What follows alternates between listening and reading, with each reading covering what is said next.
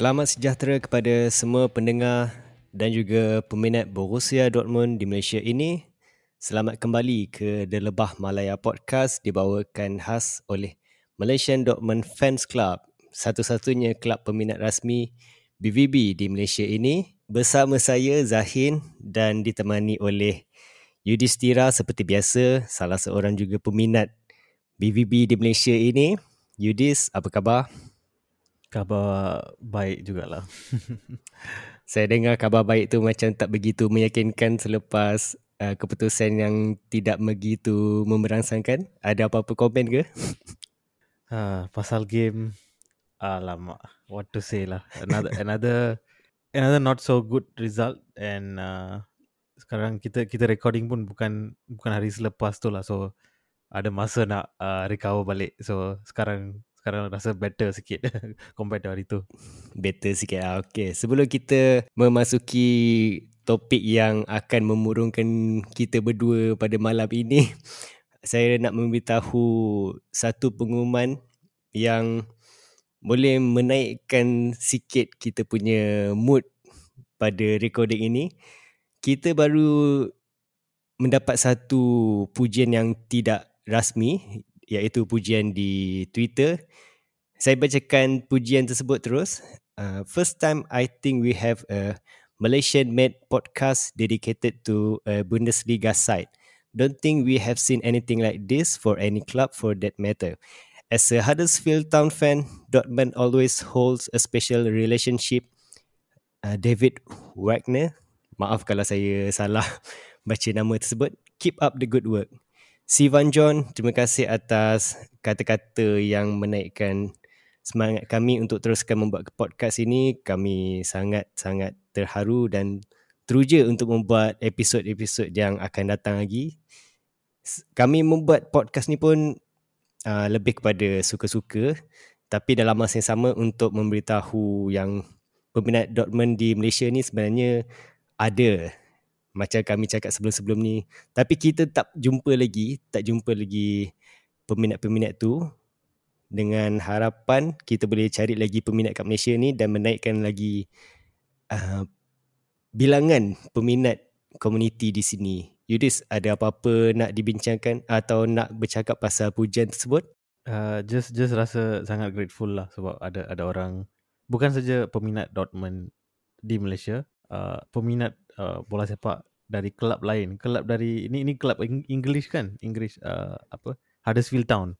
So sangat uh, grateful lah untuk Steven John sebab sebab sudi komen juga. Itulah harapnya kita boleh akan datang nanti kalau ada peluang kita boleh buat podcast bersama tetamu-tetamu kelab lain juga. Kita boleh cari apa tetamu undangan untuk menceritakan lagi. Bukan setakat uh, BVB saja mungkin kita boleh expand besar lagi. Bundesliga macam uh, Bayern Munich punya penyokong ke atau mana-mana tak kisah. Luar luar BVB pun eh, luar Bundesliga pun uh, harapnya kita akan jumpa tetamu juga. Jadi kita akan terus ke topik yang memurungkan kita berdua pada malam ini. Kita baru saja berdepan dengan VFB Stuttgart di mana kalau kalau kita tengok dari sudut neutral side di mana kita tidak menyokong dua-dua pasukan kita akan nampakkan keputusan tiga sama ni seperti satu perlawanan yang sangat menghiburkan seperti satu perlawanan yang sangat seronok untuk ditengok sebab ada enam jumlah gol. Tapi sebagai peminat Borussia Dortmund kita rasakan macam ini satu perlawanan yang sangat memalukan perlawanan yang boleh dilupakan dan perlawanan sangat menyedihkan sebab kita sedang mengejar title Bundesliga. Kita pun uh, tahu yang Bayern pun sedang ke keciciran mata sekarang ni dan sepatutnya kita boleh dapat tiga mata penuh. Tapi kita tak dapat tiga mata penuh tu. Jadi Yudis ada apa-apa yang nak dicakapkan sebelum kita rumuskan lagi atau panjangkan lagi topik yang menyedihkan ni? pasal uh, fan neutral saya rasa fan neutral pun tak tak gembira sangat sebab uh, kan kan buy and draw. Yes yes setuju. Mesti fan neutral nak, nak uh, kita menang so at least points akan sama dan lagi kompetitif sekarang nampak macam uh, bila Bayern kalah ataupun Bayern draw kita kita kalah atau draw. Kita tak tak ambil peluang untuk pergi ke top of the league. So macam tidak begitu apa apa orang kata exciting lah. Macam macam uh, same old ah uh, Bayern akan menang lah. Rasa macam tu saya rasa. Senang so. senang untuk menjangkakan yang Liga Jerman ni uh, seperti biasa Bundes eh, seperti biasa Bayern Munich akan menang seperti setiap tahun betul tak? Ya, yeah. and, and lagi satu uh, kalau kita tengok the the entire season kita nampak sebenarnya biasa I mean sebelum ni lah uh, Union Berlin dengan Freiburg very competitive dan diorang uh, satu tahap, tahap dia uh, uh, Bayern yang kejar diorang. Tapi sekarang to the point where dia dah, dah balik pada old old style lah. So tak tahulah uh, kita ada lagi 6 game kalau kalau tak silap. So kita tengok macam mana. You know what? Bila bercakap pasal Union Berlin ni saya sebenarnya kalau kita Borussia Dortmund ni tak dapat menang Bundesliga, saya mengharapkan hmm. Union Berlin yang menang sebenarnya. Saya tak nak Bayern Munich yang menang lagi sekali sebab kita akan berbalik kepada persepsi yang peminat akan cakap oh Bundesliga ini adalah Bayern's Liga yang dah mhm. dah kena kutuk semua. Memang memang bila dengar tu memang sedih lah juga dengar sebab itu pun dah menyebabkan orang dah tak minat Bundesliga sebab orang dah jangka kan. So apa yang saya harapkan kalau kita tak dapat menang biar Union Berlin yang menang jangan Bayern Munich yang menang jadi Yudis uh, ada apa-apa yang nak dibincang uh, bukan bukan nak dibincangkan ada apa-apa uh, benda yang nak diluahkan nak pasal perlawanan ni. Kat mana kita nak start dengan berbincang pasal perlawanan yang menyedihkan ni? Kita terus kepada perlawanan. Okey kita kita tak kita tak akan cakap terus pada ending lah. Ending kita dah tahu dah end up draw but kita go from the start. So, so saya rasa uh, hari tu pun bila saya tengok game tu pun saya, saya boleh nampak banyak positif lah. So kita start dengan positif nanti kita uh, discuss benda-benda yang kurang menyenangkan. So maybe maybe maybe we start from the goal pertama kita dalam minit ke 30 26. Ya, yeah, 26. Uh, kira first half an hour lah.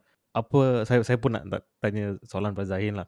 Okay, apa boleh. perasaan Zahin satu sebelum game to start and then build up to our first first goal uh, bila bila Zain uh, tengok match. Sebenarnya yang saya nampak lah yang menyedihkan sebenarnya bila bila kita, bila kita tengok game tu bukan kita tengok uh, keputusan saja kita tengok semua benda berkenaan dengan pemain macam mana pemain hmm. pemain respon dari segi bila kena serang atau sedang menyerang. Kita tengok kadang-kadang kita punya body language pemain tu pun seperti seperti biasa. Uh, Borussia Dortmund ni kita kembali ke petak pertama iaitu mentality yang lemah. Kita tengok body language yang yang sangat-sangat macam mana saya nak cakap dengan cara yang sangat baik eh. Sebab body language BVB ni memang kalau siapa yang perasan yang dah, dah biasa tengok Borussia Dortmund ni setiap kali uh, uh, tak, saya tak perlu cakap pasal bolos ke apa lah.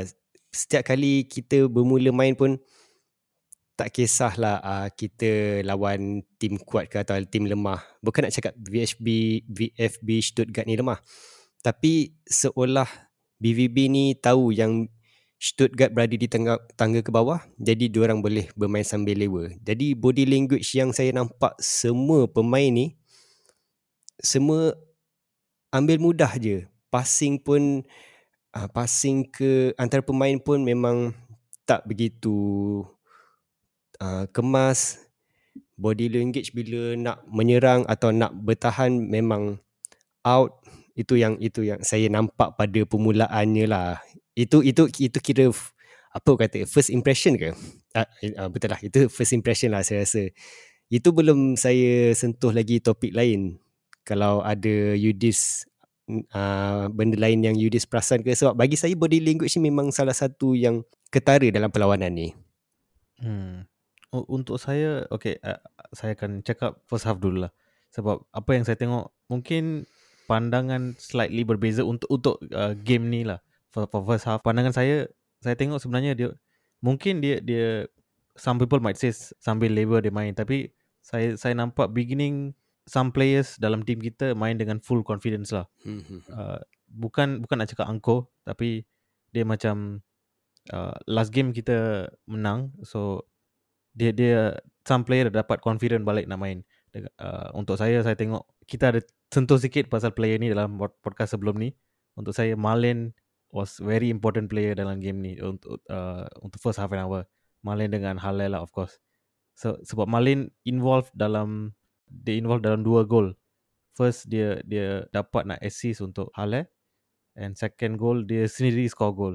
Dan cara dia score tu bukan bukan lucky sebab dia betul-betul uh, uh, bertungkus lumus nak cuba nak uh, hasilkan gol dan dia dapatkan gol. So uh, untuk player-player sebegitu saya rasa dia full of confidence lah. Uh, kalau nak sentuh defense I think kita akan check up nanti. Uh, apa, apa perasaan uh, apa pandangan Zahin pula? Kalau bercakap pasal Donian Malen ni saya sangat-sangat suka bila saya di macam mana orang cakap kalau dalam bahasa, bahasa Malaysia ni saya tak pasti macam mana nak cakap tapi kalau dalam bahasa Englishnya I was glad that I was proven wrong. Sebab sebelum-sebelum ni saya sangatlah terus terang saya cakap saya tak begitu suka dengan cara dia disebabkan dia banyak membuat kesilapan yang tak sepatutnya dibuat. Contoh macam dalam perlawanan ni yang saya perlu puji dia kalau da, kalau saya nak masukkan perlawanan sebelum-sebelum ni pun dia dah semakin semakin bermain dengan baik, hmm. semakin memahami semua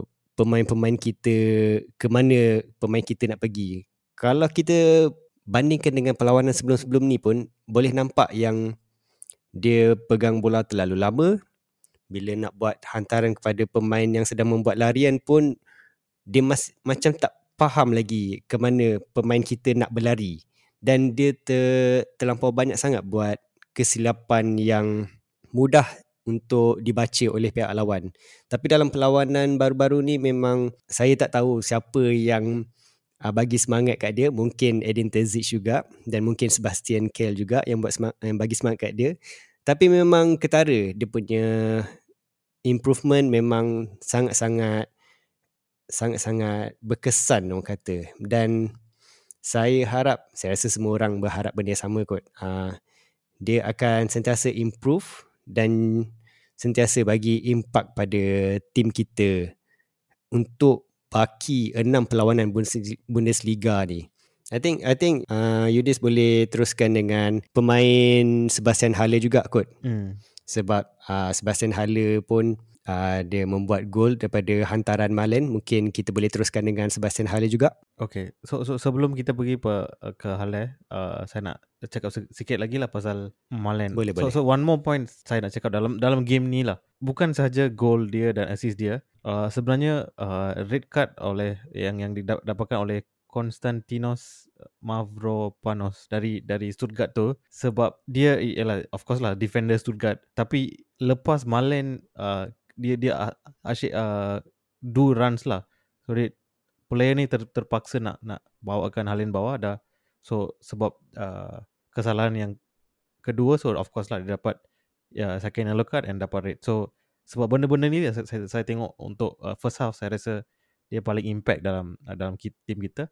Yang kedua ialah pasal uh, pergi pasal Halep pula.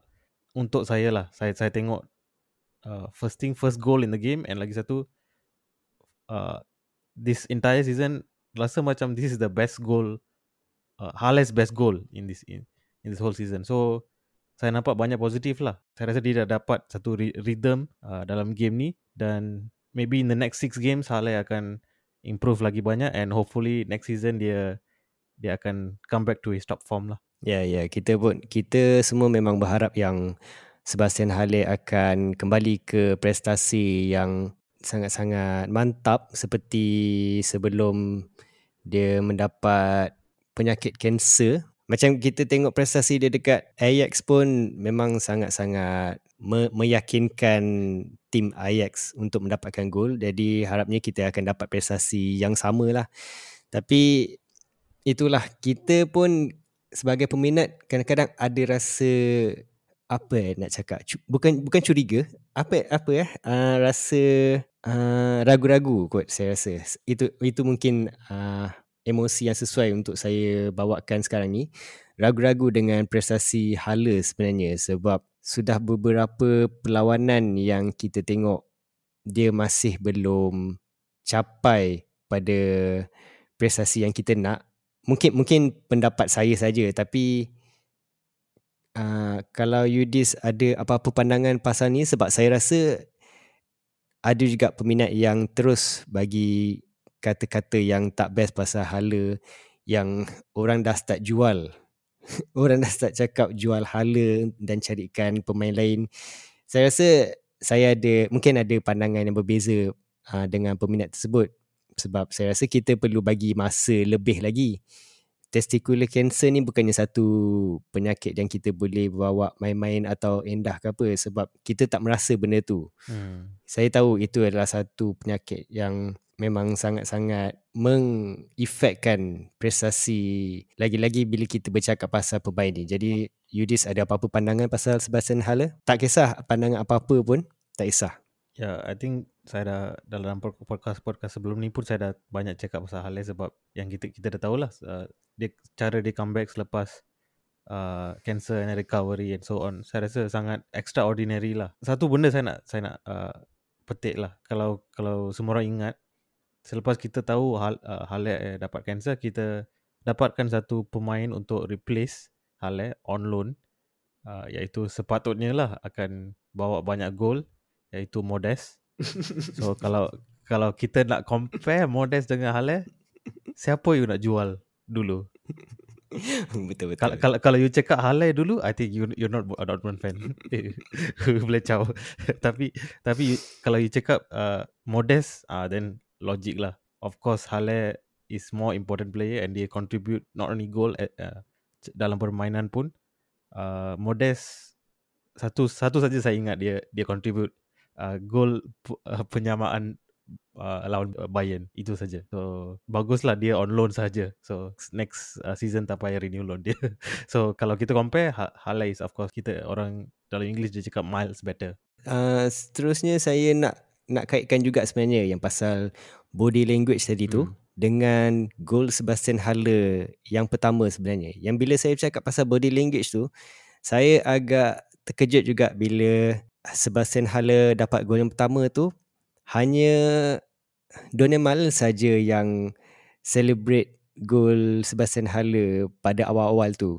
Lepas tu bila kamera zoom balik kepada Sebastian Haller baru kita semua nampak yang satu tim BVB datang kat Haller tapi semua reaksi pemain-pemain BVB seolah macam tak begitu seronok. Bukan nak kata tak begitu seronok tapi macam mana saya nak cakap? Hype tu, hype bila gol tu macam tak sampai.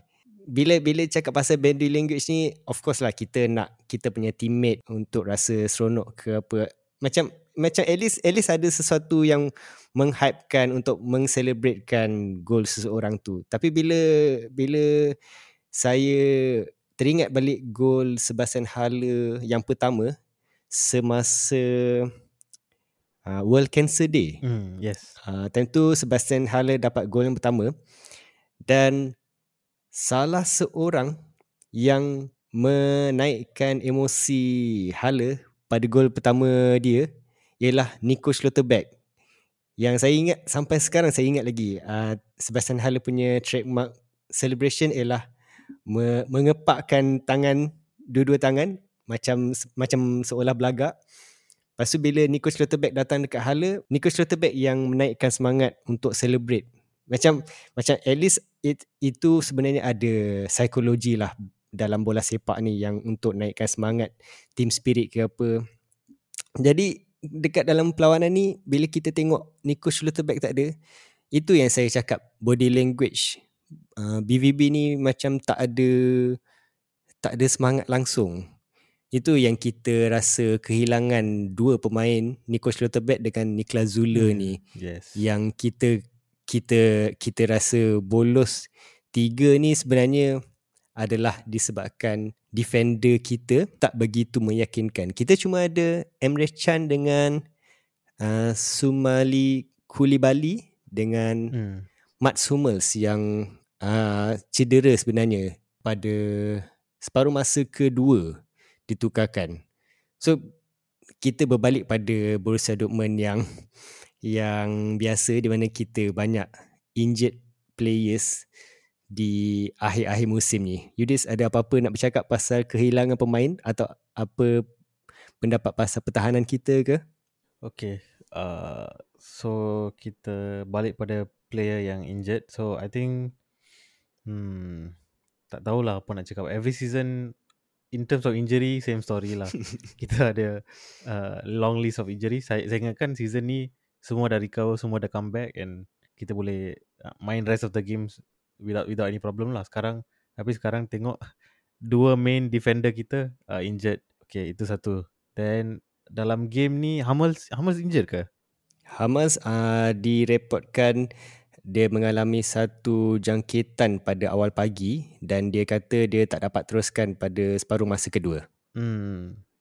Sebab masa masa saya tengok game saya saya tak nampak lah yang Hummels uh, injured. So masa tu uh, pemikiran saya ialah saya, pun terkejut bila Kula Bali dimasukkan uh, dan hum, Hummels uh, direhatkan lah. Saya ingatkan kenapa dia uh, apa Terzik buat pertukaran macam tu. So tak apa tapi uh, second thing saya nak cakap uh, is of course injury kita kita dah tahulah dah boleh agak dah. tapi problem yang ketara yang uh, jadi jadi uh, isu dalam game ni yang uh, untuk untuk saya ketara lah tapi untuk orang lain maybe uh, not obvious lah sebab behind the scenes uh, is squad depth. So mm-hmm. kalau kita tengok compare dengan example lah kita tengok uh, City atau Bayern tim besar-besar macam ni uh, walaupun dua player injured uh, atau one satu player injured uh, long term dia ada replacement untuk uh, bawakan player balik, balik tapi kita sekarang sebelum Hummels injured kita ada Hummels dengan Emre Can as a makeshift makeshift defender. Emre Can sekarang uh, dia perform very well as a midfielder tapi bukan as a defender. So itu satu. Then lepas Hummels dah keluar Koulibaly dia masukkan Player yang The whole season kita tak mainkan langsung. Always on the bench dia Nama nama saja first team Tapi tak tak main langsung. So uh, Nak salahkan Terzik ke Apa Atau uh, The whole club ke Tak tahulah Sebab Basically we have no squad depth dalam defense uh, Even Right back left back pun kita tak ada banyak option. Kita sekarang kita ada Wolf Rierson, lagi satu pemain ah More yang long long term injury. So mm-hmm. basically injury and squad depth is is a big issue yang at the end of the season kita boleh nampak uh, effect dia dalam game macam game-game macam ni. Kalau kita nak bercakap pasal kecederaan pun memang itu adalah salah satu tradisi Borussia Dortmund untuk mendapat pemain-pemain yang cedera. Kita kita ada juga pemain yang baru masuk sebenarnya. Julian Duranville yang daripada saya tak ingat kelab apa tapi baru diumumkan dah terus dapat kecederaan ah itu yang sangat menyedihkan tapi kalau kita nak berbalik pada barisan bangku kita iaitu Kuli Bali saya rasa kita perlu ingatkan para pendengar yang Kuli Bali ni sebenarnya uh, perlawanan pertama untuk Bundesliga dia. Baru lagi 19 tahun memang memang dalam perlawanan profesional ni semua kesalahan tak patut dibuat semua kesalahan perlu dikritikkan. Tapi dalam masa yang sama kita perlu ingat yang dia baru lagi 19 tahun apa-apa situasi apa-apa yang berlaku dekat atas padang perlu diambil sebagai satu pengalaman untuk semua skuad tapi yang menyedihkan lagi bukan eh, yang menyedihkan sebenarnya bukan berlaku atas padang sebenarnya. Yang menyedihkan adalah berlaku di luar padang di mana pemain tersebut mendapat banyak kata cacian, hmm. kata-kata yang yang sebenarnya dalam Englishnya saya cakapkan sebagai kata-kata racist orang kata. Itu yang kita kita sebagai manusia tak suka lah. tak tak tak suka nak tengok benda-benda yang di luar padang ni untuk mencaci pemain-pemain dengan kata-kata yang macam tu. Saya rasa tak perlu pun nak buat macam tu. Dia masih budak lagi. Saya rasa macam, aduh, sedih lah. Kita, memanglah dia buat salah tapi bila kita dah berada di luar padang, dah itu saja. Kat atas padang, atas padang. Di di luar di luar padang nak social media ke apa, ha, jangan sentuh pasal benda-benda macam ni. Benda racist ni tak perlu lagi dibawa masuk campur dalam tak kisahlah bola sepak ke apa atau apa-apa ni ke apa tapi kita masih lagi ada benda-benda macam ni. Yeah. I think dalam kita kalau kita nak tengok, tengok past BB player pun ada juga ramai yang uh, experience macam ni lah. Yang saya ingat uh, Obama yang pernah kena uh, Dembele pun pernah kena kena. So it's not the one thing uh, kita tahulah uh, even uh, yang famous yang selalu kena ni ialah uh, Balotelli dekat sebab dia main dalam Italian League masa tu and Italian League uh, memang uh, apa dia, apa orang cakap fans dia lain sikit lah. Dia dia selalu buat uh, bunyi monyet lah benda ni lah benda tu lah. Uh, buang buang barang pada player sampah pada player uh, memang teruk. So kita tidak boleh pandang rendah pasal ni. And apa yang Zahin cakap tu pun kita, saya pun sedih rasa sedih lah sebab yang yang maki play, player tu pun ialah bukan uh, bukan saja physical online pun ramai yang maki lepas game. So kita tidak boleh salahkan satu-satu player lah. It's actually the whole team it's a team game. And kalau nak salahkan salahkan the whole team and and the whole the whole club lah basically. Bukan bukan satu player. So at the same time at the end of the day it's a, just a game lah. So kita tidak boleh nak uh, ontakan attack personal lah pada player-player. Jom kita uh, teruskan pada pada saya tak nak saya, saya tak nak uh, sentuh pasal gol-gol kita sebenarnya sebab sebab gol kita tu telah dipadamkan overshadow oleh ah yes telah dipadamkan oleh gol-gol yang kita bolos. Ya, tiga gol yang dibolos tu pun memang pada minit-minit terakhir jadi saya nak berbincang pasal yang dua gol uh, uh, saya rasa kita mula de- mula dengan gol pertama lah iaitu Koli balik pada minit ke-78. Masa tu saya boleh nampak yang uh, semua pemain-pemain kita dah hilang daripada posisi. Yes. Dah hilang fokus, dah dah tak ada rasa hilang eh, dah tak ada rasa semangat untuk bermain. Memang itu adalah typical Borussia Dortmund seperti semua-semua game. Apa yang saya nampak kat sini sebenarnya kita kita tak masuk campur lagi tau pasal kita punya barisan squad. Tapi saya sentuh sikit je barisan squad kita ni kita ada uh, pemain yang sama daripada perlawanan sebelum ni dan kita bermain seperti biasa 4-5-1 uh, bila kita nak bercakap pasal empat defender kat belakang ni kita, saya rasa macam uh, kehilangan Nico Schlotterbeck dengan Niklas Zule ni memang sangat-sangat uh, memberi impak yang besar dekat BVB ni. Yes. Kita ada Guerrero, Mats Hummels iaitu di mana digantikan oleh Koulibaly pada minit uh, oh, maaf digantikan pada separuh masa kedua. Lepas tu kita ada Emre Can dan Julian Riezon gol yang pertama kita bolos ni sebenarnya uh, sangat-sangat pelik sebenarnya sebab saya nampak uh, Jamie Bino Gittens terpaksa turun ke bawah hmm.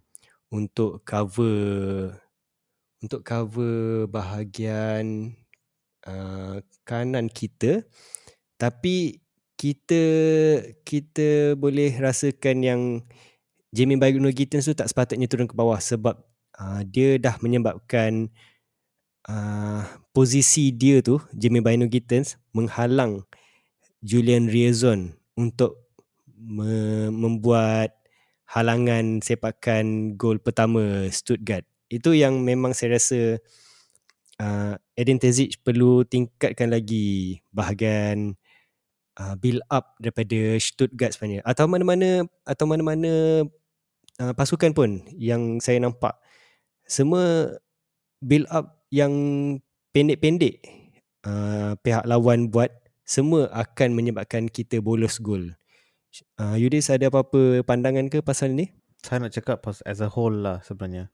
Sebab okay yang yang, yang last point tu saya saya sangat-sangat agree yang kita selalu dibolosi oleh uh, attack yang yang short short passes lah yang yang yang pantas yang tiba-tiba kita tidak boleh defend pula. I think dalam game ni sangat getara lah sebab tak ada player macam uh, shoulder shoulder back yang boleh masuk dan uh, apa slide slide tackle tu to recover the ball. Same same dengan Sula lah yang yang badan besar yang dia boleh uh, kita dah tengok lah game-game sebelum ni yang dia boleh uh, block block player dari datang ke uh, half kita. Tapi game ni sangat ketara.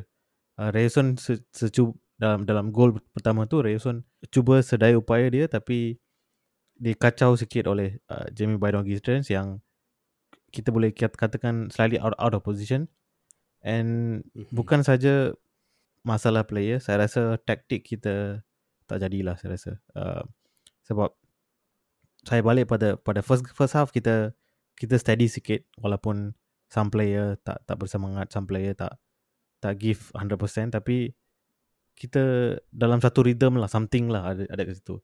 Tapi lepas second half uh, selepas lepas pertukaran uh, player yang experience macam Hammers keluar then uh, as the game go on ramai player yang impact game macam Bran ha, uh, Hale dengan Malen semua dah keluar dan masuk pula player yang um, tidak begitu bersemangat lah saya boleh katakan yang dah lah half of the team tidak tidak uh, berikan 100%. Bila player yang beri impact dalam game dah tak ada dalam game tu, player yang masuk pun tidak masuk balik pun dalam game tu tidak uh, tidak bersemangat and nampak selepas tu Stuttgart macam dia main dia dia full of confidence and also never give up attitude dia dia tak kisah uh, apa-apa jadi let's just go for it macam tu tapi player kita macam tak kisah macam tu. Saya nak saya nak sentuh yang pasal yang uh, permainan VF, VFB Stuttgart tu. Hmm. Uh, Stuttgart ni uh, kalau kita tengok dalam perlawanan yang baru-baru ni uh, perlawanan kita, perlawanan kita berdepan dengan Stuttgart lah. Stuttgart bermain macam ini adalah perlawanan final diorang. Hmm. Tapi kita bermain macam ini adalah hari Sabtu yang biasa. Itu yang membezakan mentaliti kita dengan mentaliti klub-klub lain sebenarnya.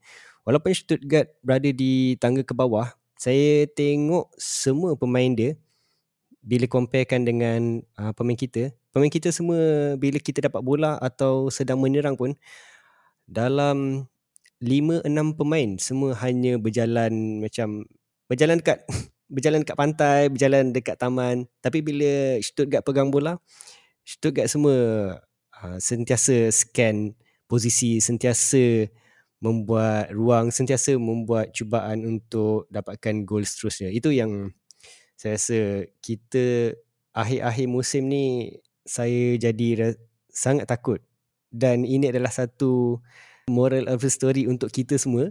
Jangan celebrate kalau kita yes. dapat dua gol ke depan. Sebab perlawanan ni dah sama situasi macam kita berdepan dengan Werder Bremen hari hmm. tu pada uh, perlawanan Bundesliga yang nombor tiga yang itu lagi menyakitkan hati sebab itu kita bermain di tempat kita sendiri, Westfalenstadion. Kita dah leading dua gol tapi kita dapat bolos gol dalam kurang da, uh, kurang dari 6 minit. Uh, tapi kalau nak dibandingkan dengan perlawanan ni, saya rasa ini jauh lagi teruk sebab sepatutnya sekarang ni Edin Terzic dah perlu ada backup plan hmm. kalau kita dah dapat uh, goal yang sangat selesa dan dia perlu tahu apa benda yang dia kena dia kena improve dalam squad ni. Yang Werder Bremen tu pun memang tak boleh dimaafkan lah. Tapi yang ini lagi teruk lah sebenarnya sebab kita kita dah ada beberapa perlawanan dengan Edin Terzic tapi sampai sekarang masih belum di diperbetulkan lagi bahagian-bahagian yang kita semua dah tahu benda yang kita teruk. Tapi ada internship macam macam bukan nak kata tak ambil endah. Tapi macam dia tak faham lagi apa benda yang dia kena improve. Tapi perlu diingatkan pada semua pendengar yang bila kita bercakap pasal Eden Terzic atau apa-apa pun, apa-apa pun pemain, bila kita bagi satu kritikan tu tak bermakna kita benci pemain atau coach tersebut. Kita cuma nak dia improve, kita cuma nak uh, benda yang boleh diperbetulkan dan bila kita cakap pasal Eden Terzic ni bukannya kita nak keluarkan dia. Kita cuma nak tengok dia improve. Itu je sebenarnya. Saya ada apa-apa nak cakap pasal Terzic atau mungkin kalau nak cakap pasal topik lain pun uh, boleh boleh teruskan. Yeah, I think yang last point Zahin tu uh, spot on lah saya rasa. Sebab kita selalu tengok pasal performance sajalah. So katakan game ni okay lah. Walaupun katakan game game dalam game ni gol terakhir tu dari Stuttgart tak jadi, mungkin uh, conversation kita lain pula sebab kita menang 3-2 compared to sekarang hmm. uh, draw 3-3. So mungkin kita akan cakap oh uh, uh, masterclass dari Tazik sebab uh, mainkan Rain, uh, Gio Reyna. Uh, Gio Reyna dengan yes, Jamie yes. Pino gitu sebab uh, kalau kalau you tengok game uh, apa gol dari uh, Reyna tu sebenarnya first first uh, Jamie Jamie Bino Gittens yang yang uh, yang buat uh, buat sepakan then uh, terkena pada player lama kita uh, ni Zagadu. Zagadu yes. Then baru bola tu sampai pada Rena dan dia score. So pada pada moment tu saya rasa kita dah boleh boleh rasa lah kita dah, dah menangan this and that. Tapi ramai player yang lupa yeah, uh, the game is not over until the the final whistle di di ditiupkan. So walaupun minit ke-92 ada 5 minit lagi.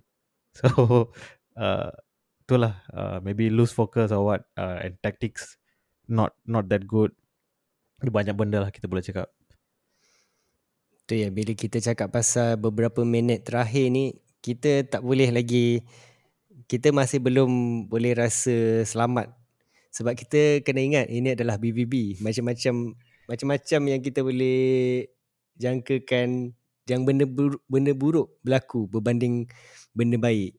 Kalau kita tengok uh, pemain-pemain kita atau tak kisahlah permainan kita pun dalam perlawanan ni uh, sebenarnya kalau saya tengokkan uh, formasi yang diberikan oleh uh, laman web Bundesliga dia dia bagi tahu kita bermain 4-5-1 tapi kalau saya tengok atas padang hmm. kita sebenarnya main 4-1-4-1 di mana Salih Oschan menjadi satu anchor. Saya rasa anchor mungkin perkataan yang sesuai kot dalam situasi ni. Dia jadi satu anchor yang dia akan hubungkan pertahanan kita empat pertahanan kita dengan empat pertengahan kita. Tapi pendapat saya Salih Oschan ni sebenarnya dah jadi satu pemain yang kita boleh lupakan sebenarnya. Dia hanya baik dia hanya bermain dengan baik pada perlawanan yang awal-awal saja. Hmm. Dari dari game dari perlawanan Cologne tu pun dia ada membuat satu assist ke Modest, Modest yang tandukkan gol tersebut. Padahal kita lawan Cologne masa tu, saya rasa masa tu oh Salih Oschan ni boleh jadi satu pemain yang yang uh, bagi impak yang besar untuk kita. Sebab saya ingat lagi Eden Terzic memang membuat satu taktik perubahan taktikal di mana dia sekarang ni lebih fokuskan physicality berbanding uh, pemain laju. Tapi pemain laju tu masih di masih di diutamakan juga. Tapi physicality pun uh, dia ada mention juga pasal tu. Jadi yang saya nak cakapkan sekarang ni uh, pasal persembahan Oschan dalam perlawanan ni pun saya jadi tak berapa suka sebab gol kedua Stuttgart sebenarnya uh, terjadi disebabkan Oschan sendiri tak dapat nak tahan bola daripada corner kick Stuttgart dan pemain saya tak ingat nama dia siapa oh Wagnoman pada minit hmm. ke-84 hmm. dapat ambilkan bola daripada Salih Oschan dan terus rembat ke gawang gol kita itu yang saya rasa Oschan ni banyak sangat dah dah jadi satu liability pada team. Dia banyak buat kesilapan. Uh, dia punya apa nak cakap uh, tiada imbang yang imbang yang tinggi. Dia dia terlampau banyak sangatlah jatuh. Kalau kenapa kita tak boleh masukkan Dahud sebenarnya? Kenapa Eden Terzic tak masukkan Dahud? Itu yang saya rasa topik untuk episod ni saya boleh tanya ke mana hala tuju BVB selepas ni kalau kita sendiri boleh tengok Eden Terzic tak masukkan Dahoud. Yudis ada apa-apa pendapat pasal Dahoud tak masuk tak masuk sebagai uh, barisan utama kita? Okay. Saya boleh rumuskan lah pasal Dahoud ni. I think kita dah banyak cakap pasal Dahoud and I think opinion Zahid dengan saya sama pasal Dahoud sebab yang dia boleh dimainkan dia sangat still sangat bagus dan boleh uh, impact game. Tapi sebabkan almost entire season uh, Terzik tak mainkan Dahoud uh, point lain macam Zah Daud tak konsisten over the years uh, coach-coach yang sebelum ni ramai tak mainkan Dahoud uh, secara konsisten and point terakhir ialah uh, kita ada dengar berita lah yang yang uh, Dahoud pun mungkin tidak uh, mungkin tidak akan extend contract and and B pun tak nak extend contract and dia mungkin akan keluar on a, on a free transfer kalau tak kalau tak silap sebab faktor-faktor semua ni saya saya rasa Terzik pun dah dah dah membuat keputusan lama dah untuk tidak uh, ambil Dahoud, Dahoud sebagai player for the future. Tapi tapi tapi yang peliknya dia di disenaraikan sebagai bangku kan.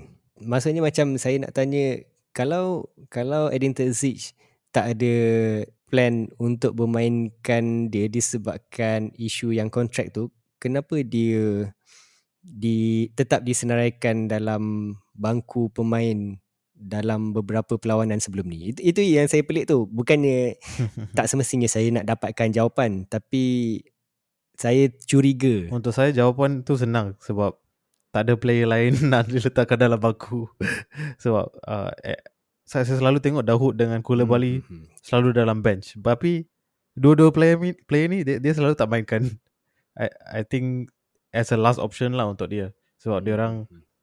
uh, I don't know about Kula Bali tapi Dahoud is a not bad player lah sebab tu dia masuk dalam bench. Um yeah, so saya rasa tu sajalah pasal Dahoud. Then pasal uh, Oschan. Oschan I I think Zahin dah dah spot kan dah dah cakap semua pasal Oschan Oschan yang main point is dalam first few game dia dia ada ada perform sikit then I think last 5 6 game I I I pun dah tak suka Oschan Oschan sebab uh, setiap kali uh, Oschan di dia dia selalu dimainkan uh, dia bawa masa second half and end up dalam game tu either dia tak dia tak ada impact langsung ataupun kita end up kalah atau seri. So tak tahu nak uh, nak blame uh, taktik kata Zik ataupun play tu itself uh, Oschan. So saya pun tak tahulah pasal Oschan ni. Uh, saya rasa Terzik nak dia included as in the future upcoming plan untuk Dortmund sebab dia kan new signing. Tapi dia will he suit Dortmund tak? Tu saya pun tak tak pasti. Maybe lah maybe. Mungkin dia terfikir yang satu hari nanti dia akan improve macam dua pemain yang saya nak saya nak mention ni iaitu Donian Malen dan juga Emre Can. Mungkin dia rasa oh Salih Oschan ni uh, sebenarnya awal-awal dia tak dia tak dapat rentak lagi. Tapi lama-lama dia akan dapat rentak kot. Itu itu kot saya rasa sebab kalau kalau dia boleh nampak yang Salih Oschan ni tak konsisten, kenapa dia tak masukkan terus je Dahoud tu? Yeah. Sebab sebab sebab uh, uh, saya nampak yang macam contoh eh uh, kita tengok bangku BVB uh, pada perlawanan Stuttgart ni pun kita boleh nampak yang Julian Brand di, dikeluarkan dan dimasukkan Royce sebab Julian Brand memang banyak buat kesilapan. Okey, itu itu saya faham dia keluarkan sebab hmm. tak konsisten. Hmm. Tapi kenapa Salih Oschan yang tak konsisten tak dikeluarkan? Ah itu yang bukannya saya nak dapatkan jawapan tapi tetap curiga kenapa Edin Terzic uh, tetap uh, tetap utamakan Salih Oschan.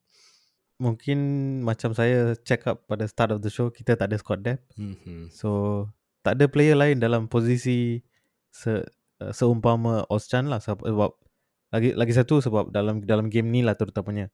Uh, sebab uh, Emre Can dibawa mainkan dalam as a defender. So player dalam posisi uh, defensive midfield area tu tak dah tak ada player lain. So terpaksa lah uh, mainkan Oschan. Kalau saya nak sentuh yang pasal body language tu pun sebenarnya saya nak sentuh pasal Jude Bellingham sebenarnya. Itu yang saya dari hmm. tadi saya cuba nak bagi bagi ruang untuk untuk Jude Bellingham sebab dalam perlawanan ni bukan setakat perlawanan ni je. Perlawanan sebelum-sebelum ni pun saya rasa saya uh, dengan yakin ya dan dengan beraninya memberi statement bahawa kita boleh jual Jude Bellingham.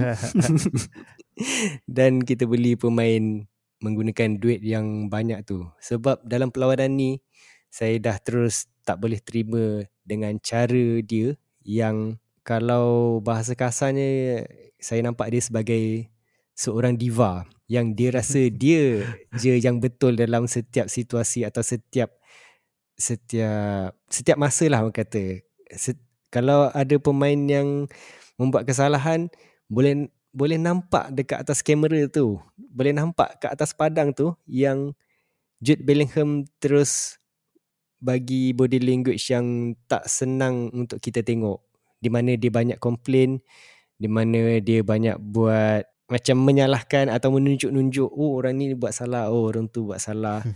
Itu yang itu yang saya rasa bab leadership kita perlu improve lagi. Dan perlawanan ni juga saya rasa uh, memang point kita sebelum-sebelum ni dalam episod yang sebelum ni hmm. Emre Chan dengan yes. satu lagi pemain yang saya rasa sesuai sebenarnya. Tapi pemain tu tak ada dalam perlawanan ni iaitu Nico Schlotterbeck saya rasa. Mungkin dan lagi sesuai. Sula jugalah Yes, Nicholas Zule betul-betul.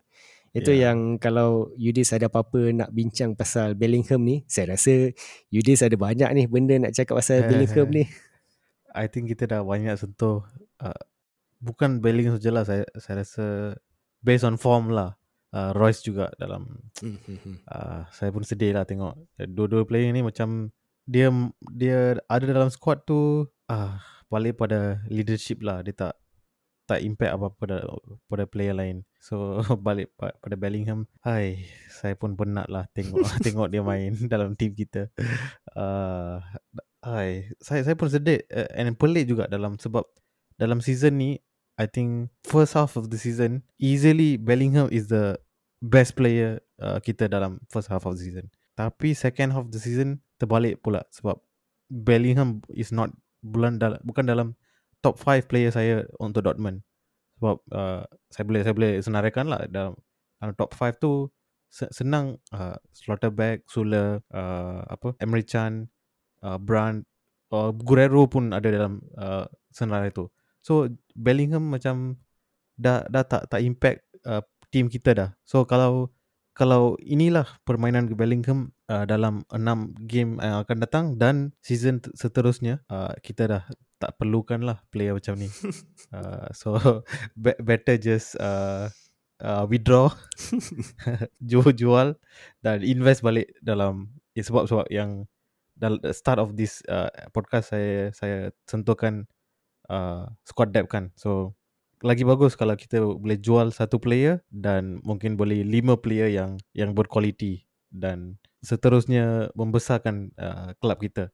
Macam kita buat dalam transfer window sebelum-sebelum ni lah yang dapat Adeyemi yang dapat apa Sula, Slaughterback dan and so on lah. Sebab kenapa saya nak sentuh pasal Jude Bellingham ni disebabkan gol yang terakhir kita bolos tu sebenarnya dia berpunca daripada Bellingham sendiri yang di mana dalam situasi tersebut dalam minit-minit terakhir memang betul-betul minit terakhir dia tak sepatutnya high press dia tak sepatutnya mengejar bola uh, pada kawasan defender Stuttgart sebab uh, kita boleh nampak sebenarnya dia seorang je yang luar daripada posisi. Eh, bukan dia seorang je lah. Maksudnya dia yang terlampau tinggi ke atas sangat dan menyebabkan di bahagian tengah kita terdedah dengan pemain-pemain Stuttgart sendiri.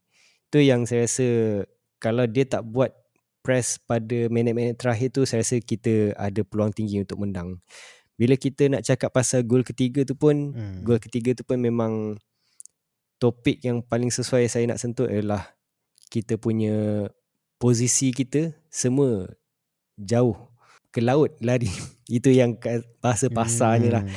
Memang terlampau ketara sangat sebab kita bermula daripada Jude Bellingham yang lari daripada posisi dan cuba uh, pandai-pandai untuk membuat high pressing tapi tak jadi. Lepas tu kita ada ruang terdedah macam saya cakap tadi di bahagian tengah. Lepas tu di mana Stuttgart pula membawa bola yang daripada ruang terdedah tu di bahagian kiri kita. Lepas tu Guerrero pula kononnya untuk membuat uh, interception di bahagian kiri kita tapi tak dapat juga. Itu pun bahagian yang sangat terdedah sebenarnya. Itu yang hmm. Itu yang memang sangat menyakitkan hati tengok. Kita kita tak ada uh, kita tak ada permainan yang di mana semua squad kita berdisiplin untuk stick to the plan atau stick to one position. Kita kita semua nak ikut kepala kita sendiri je. Itu yang saya rasa salah satu salah satu benda yang perlu diimprovekan oleh Edin Terzic. Tapi saya rasa tak tahulah nak cakap apa sebab macam saya cakap Bellingham tu ada kepala dia sendiri yang menyebabkan dia rasa dia betul dan dan menyebab dan mengefekkan satu tim kita. Tak tahu saya nak cakap macam mana lagi. Kalau Yudis ada apa-apa yang pasal uh, gol terakhir tu? Okay. First pasal Bellingham uh, one small thing lah. dia dia pandai nak jerit pada orang lain tapi dia tak boleh jerit pada diri, diri sendiri. So yes. itulah. So the last goal I think uh, Zahin again spot on. Kalau kalau kita tengok pada highlight sahaja senanglah kita nak nak nak uh, nak point out yang oh Oschan Oschan yang yang uh, dalam posisi posisi itu dia patut mark uh, player Kula Bali yang tak tak tendang bola tu dia dia patut uh, selamatkan tapi dia orang defender sebab and dia dia the last people to defend bagaimana pula player-player yang lain macam uh, Zahin cakap yang kita dah score gol ketiga dan kita 3-2 dah. Lagi 5 minit saja. Kita kena Titan bukan saja defense, uh, midfield pun kita kena dalam posisi kita very strong dan uh, tak boleh lepaskan bola begitu saja. Tapi uh, sebab carelessness player macam Bellingham yang uh, itulah tak tak tak tak berfikir and just buat perkara yang dia nak buat uh, macam style diva lah. So yeah, I think saya saya rasa kalau nak cakap pasal Bellingham lagi mungkin ada ada satu ada satu benda yang pada para pendengar semua kita sebenarnya ada grup WhatsApp iaitu Malaysian Dortmund Fans Club. Kalau sesiapa yang berminat untuk join boleh masuk uh, uh, melalui pautan Spotify. Kita akan letakkan dalam link nanti atau tak kisah mana-mana platform kami akan letak link tersebut. Uh, ada ada ahli kita yang memberitahu Jude Bellingham ni sebenarnya dia pick terlalu awal dan dia rasakan semua semua decision yang dia buat atas padang tu kononnya dia betul. Mungkin Yudis nak nak sentuh juga pasal tu je. Yang pasal uh, kononnya dia dah walau dia baru umur 19 tahun dan di dilabelkan sebagai pemain penting dalam BVB dan disebabkan itu menjadikan dia rasa dia perlu untuk didengari oleh semua pemain-pemain kita dan juga coach. Um, tak tahu nak cakap apa-apalah. Tapi kalau lepas statement Zahin tu saya boleh ingat satu player saja yang dalam liga lain uh, umur uh, belasan juga uh, Mbappe yang dikatakanlah uh, oh. bukan bukan saja playing uh, yang dikatakan dia above the above the team. uh, above the team. Dalam kontrak dia ditulis yang dia boleh make the decision for the whole team. So rasa Bellingham dah dalam track macam tu lah. Uh, kita boleh uh, saya sebab sebab kita cakap pasal Bellingham right? Saya pun nak sentuh sikit lah uh, pasal transfer. Hmm. so based on the transfer rumours I think this is just rumours lah.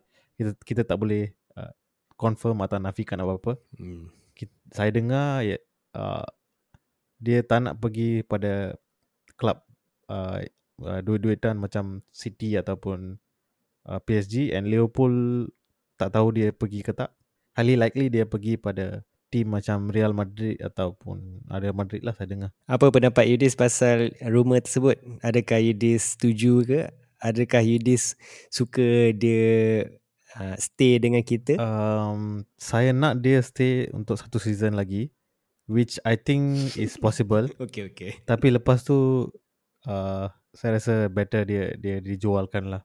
Macam-macam I think in the past pun uh, kita boleh tengok uh, uh, cara, macam apa player besar yang tinggal kita dari Aubameyang ke Dembele to uh, Sancho to uh, Erling Haaland uh, team kita got no problem to replace them sebab uh, we are Dortmund kita boleh selalu dap- dapatkan talent lain uh, kembangkan player lain yang uh, boleh tahap uh, boleh dapat prestasi macam player-player macam ni lah So not not a problem for us lah untuk untuk jual and reinvest. Tapi itu yang dia ada dua dua side macam mana, macam mana nak cakap dalam bahasa English two side of coins. Yeah, two, two tu side? To the same coin. Oh, okay, okay. Two side two uh, two sides of the same coin sebab yes. dalam satu dalam satu side ni kita ada kita ada kelebihan di mana kita pandai mencari talent-talent yang uh, akan berkembang. Tapi dalam masa sama kita tak dapat nak improvekan squad yang kita nak gunakan untuk compete uh, dalam mana-mana pertandingan. Itu yang saya rasa uh, agak sedih lah di bahagian situ. Tapi tapi saya rasa kita akan akan stick to the name that we are selling club. itu itu itu yang itu yang saya rasa sedih sikit lah tapi mungkin dalam masa akan datang kita boleh jadi satu squad satu kelab yang semua pemain peminat untuk masuk berbanding sekadar sebagai tempat untuk kembangkan diri untuk saya kan uh, sebelum ni pun uh, I mean this past few years saya pun sedih jugalah play yang begitu talented keluar dari kelab kita. Tapi pada masa sekarang walaupun kita main bukannya so exciting saya still excited untuk uh, team kita sebab ramai youngster. Uh, saya boleh tengok macam saya rasa lah team kita dengan signing kita yang begitu memberi impact macam Sula, Slaughterback uh, Adiyemi juga saya saya boleh tengok macam team kita berkembang macam Arsenal. Sebab kita jual player besar yang yang sama ada ego lah some some uh, terlalu media fokus terlalu banyak dalam, dalam play-play macam tu. Uh, lepas dia keluar kita boleh uh, form satu team yang uh, muda dan uh, united. Dan saya rasa itu itu seharusnya menjadi hala tujuan kita uh, untuk musim-musim yang akan datang. Saya rasa itu memang saya sangat setuju uh, 100% saya setuju dengan statement tadi dan itu pun dah concludekan kita punya hmm. topik untuk hari ni di mana topik kita adalah di, ke mana hala tuju hmm. BVB selepas ni itu yang saya rasa spot on lah tadi jadi sebelum kita uh, kita wrap up the episode uh, saya nak uh, bagi shout out pada para pendengar kita yang memberi uh, kata-kata atau luahan dalam social media kita. Uh, kita dah dapat tiga tiga luahan dalam Instagram. Saya bacakan daripada Nakwib Ajmal underscore 97 boleh sepak ni kejam tak sepatutnya tak sepatutnya seri. Ya saya sangat setuju. Tapi dalam masa yang sama uh, bukan bola sepak yang kejam saya rasa BVB yang kejam buat kita rasa rasa tak rasa sedih pada minggu ni sebab patutnya boleh menang. Sebenarnya kalau kalau atas kertas atau on paper sebenarnya kita boleh menang hmm. sebab Stuttgart kelab kelab di bawah, kita berada di atas dan kita punya barisan pemain kita gunakan barisan yang sama, squad yang sama uh, masa kita lawan Union Berlin hari tu. Sepatutnya kita boleh menang. Tapi tak menjadi pula pada minggu ni. Lepas tu saya bacakan uh, daripada luahan seterusnya Iman Kimi underscore 23 Kenapa kita macam ni eh? saya pun tak tahu kan nak cakap apa. Itu itu dah jadi satu skrip yang biasa setiap tahun Bursa Dortmund kita akan kejar di musim pertengahan dan nak hujung-hujung kita akan uh, terseling apa ter terjatuh ke bawah. Dan akhir sekali daripada Ricky underscore 24 betul-betul sedih bila dah baik-baik nak kejar title jadi macam ni. Patutnya BVB jangan relax lagi sebab Stuttgart nak point juga. Yes. Kami kami berdua sangat setuju. Patutnya tak perlu akhir-akhir tu uh, nak macam kami ada rumuskan berkenaan dengan Bellingham tak perlu nak high press sangat, tak perlu nak ni sangat. Kita perlu stick to the plan, stick to our position dan hope for the best yang kita punya defender ada percentage yang tinggi untuk tahan bola tersebut.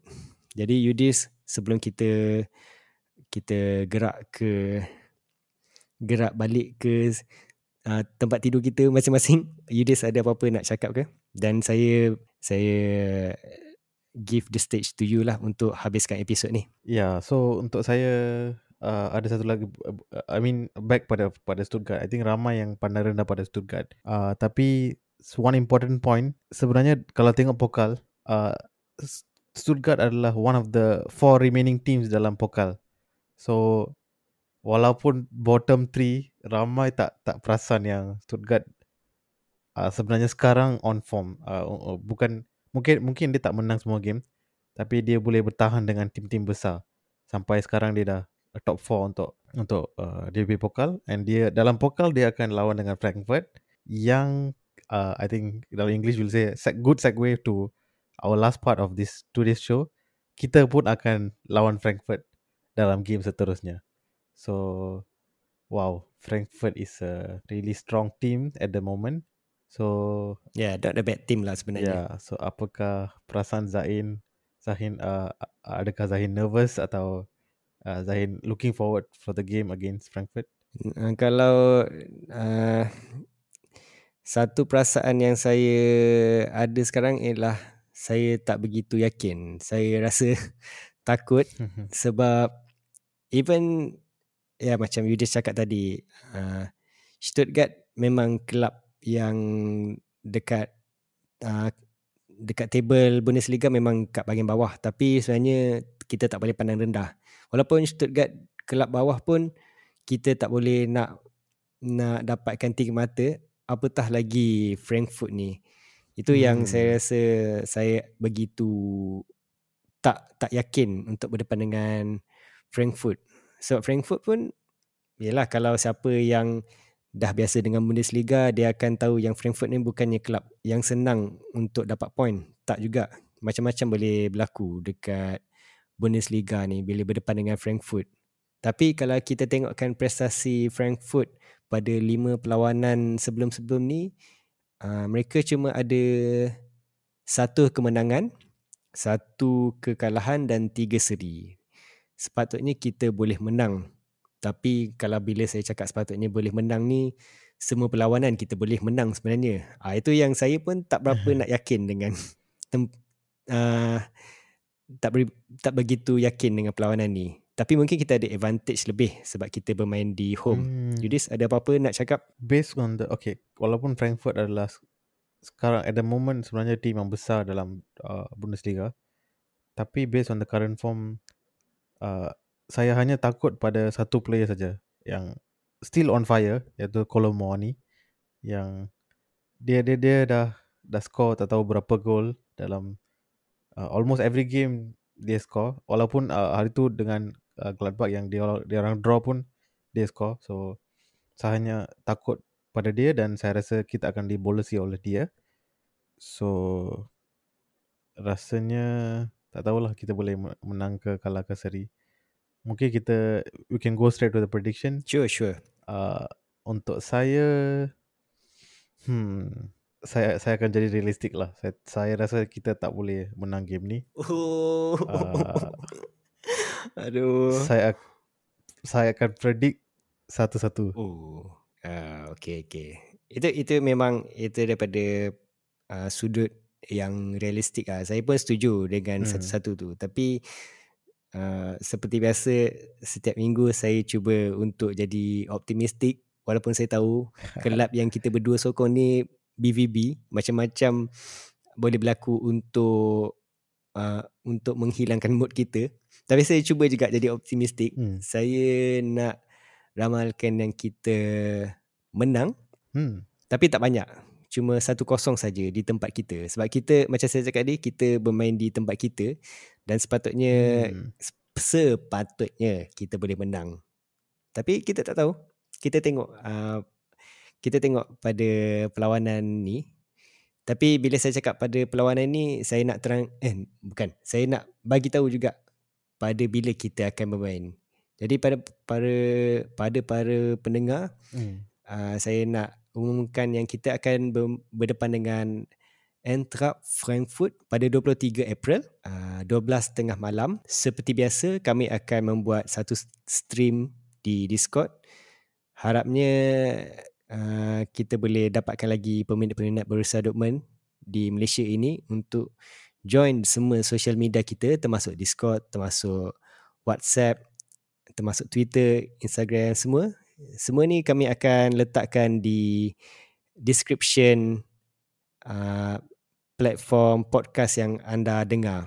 Jadi Yudis, ada apa-apa lagi nak bercakap sebelum kita habiskan episod ini? Yeah, just the last thing saya saya saya pun nak dengar uh, prediction fans-fan Dortmund lain kat Malaysia for the next game. Sebab uh, saya boleh rasakan yang itu akan jadi title decider lah untuk kita. Uh, katakanlah kita kita menang lawan Frankfurt. Tak, tak, tak tahu mungkin mungkin Bayern boleh draw ataupun kalah. Kita kita tak boleh predict. So macam macam Zaid selalu cakap ini bola kan apa-apa boleh jadi. So saya saya pun teruja nak tengok uh, apa prediction uh, fan-fan lain. Okey, uh, jadi dengan itu uh, kita akan wrap up episod ini.